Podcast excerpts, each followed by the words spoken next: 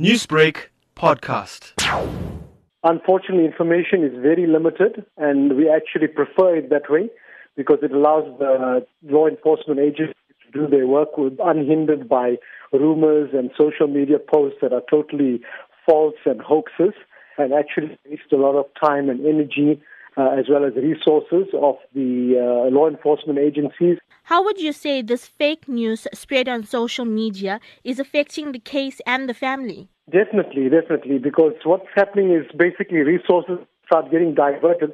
Every lead has to be treated as though it's the genuine thing until proven otherwise.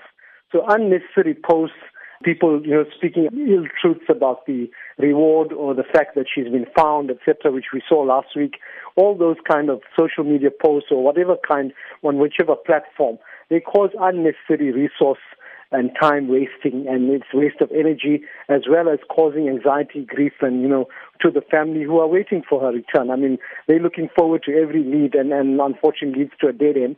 And instead of letting people concentrate on what's really going on and let law enforcement deal with it properly, uh, you know, they're wasting their time and as well as resources with stuff that's not true and hoaxes, etc. Talking about the reward that has been put out by the family, has there been any leads that have been taken up based on the reward offered? Not that I'm aware of.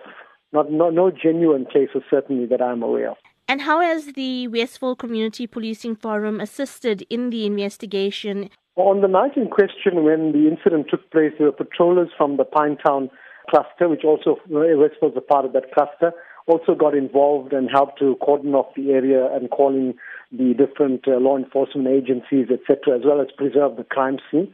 Uh, and then further to that, help was given to the family in, in the sense in the Westville area by patrollers actually monitoring the roads when they had visitors and a whole influx of persons coming to visit the home, whether it was police related or otherwise.